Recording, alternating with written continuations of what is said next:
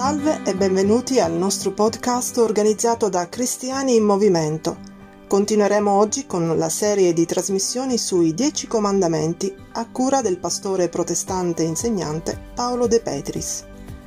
I Dieci Comandamenti, detti anche Decalogo, le Dieci Enunciazioni, sono delle leggi che, secondo la Bibbia, la parola di Dio, furono date da Dio a Mosè sul monte Sinai.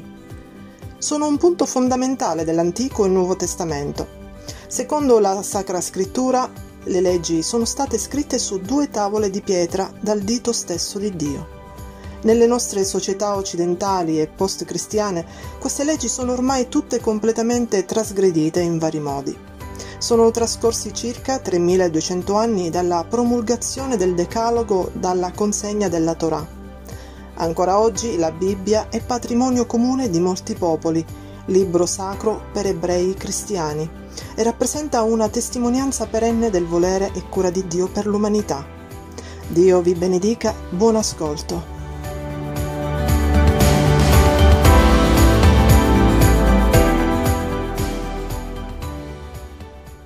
Un cordiale benvenuto a tutte e a tutti voi a questa ultima trasmissione sui dieci comandamenti.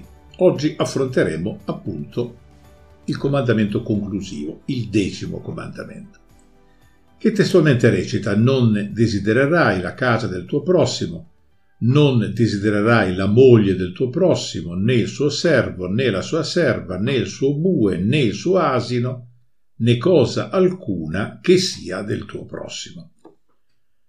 Qualcuno potrebbe chiedersi come mai di due comandamenti ne abbiano fatto uno.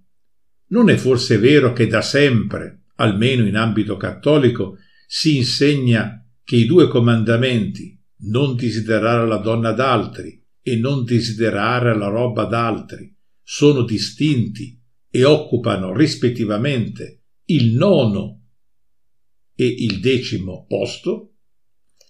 Sulla numerazione dei comandamenti vi è sempre stata tra le chiese cristiane divergenza di opinioni. La Chiesa cattolico romana da Agostino di Ippona in avanti ha diviso questo comandamento in due parti e per evitare di arrivare a undici comandamenti ha di fatto abolito il precetto della proibizione dell'idolatria.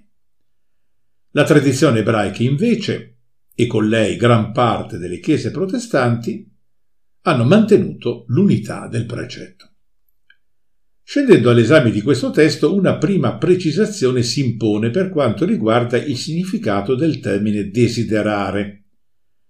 Il termine ebraico tradotto in italiano con il verbo desiderare non significa semplicemente desiderare, nel senso di un semplice volere o augurarsi ma include tutte le macchinazioni che portano ad impossessarsi di quanto desiderato.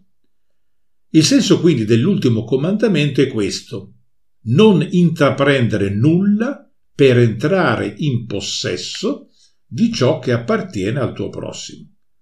Ciò che il decimo comandamento richiede è che si rispetti tutto ciò che rientra nella sfera dei diritti inalienabili di ogni essere umano, e cioè i suoi beni materiali, qualunque essi siano, e i suoi affetti.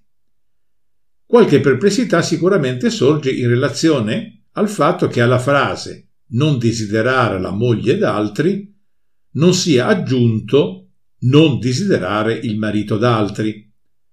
Se tuttavia teniamo presente il fatto che l'intenzione del decimo comandamento è di tutelare il complesso di beni e affetti che fanno capo ad ogni essere umano, la frase non desiderare il marito d'altri la possiamo considerare in fin dei conti implicita.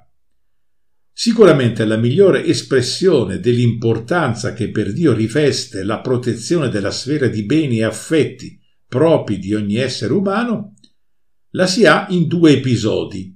Il primo ricorre nell'episodio di Davide che, innamoratosi della bella Bezzabea, architetta uno stratagemma per far uccidere il marito di lei che combatteva al fronte senza sporcarsi le mani.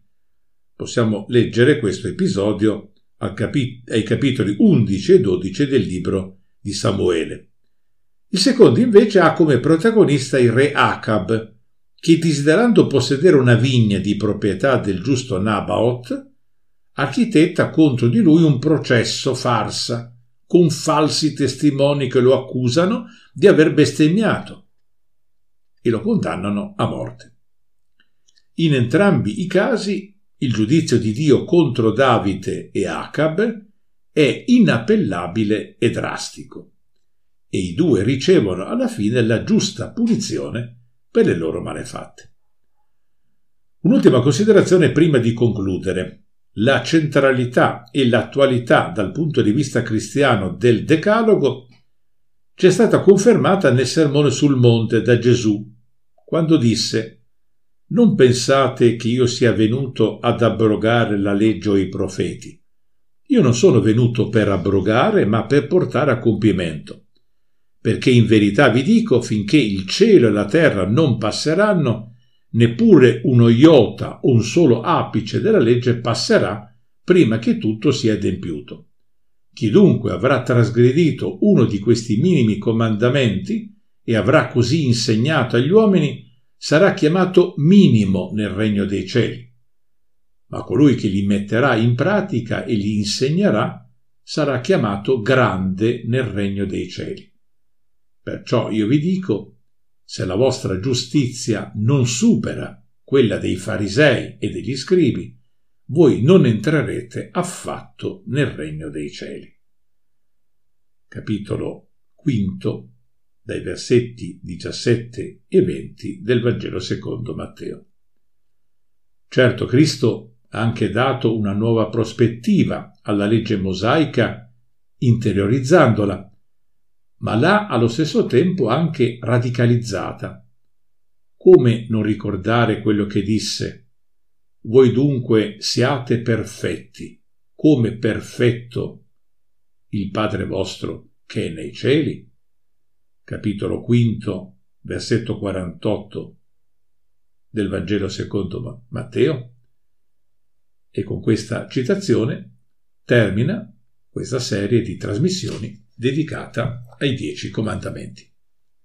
Vi ringrazio per la vostra attenzione e vi auguro una buona giornata.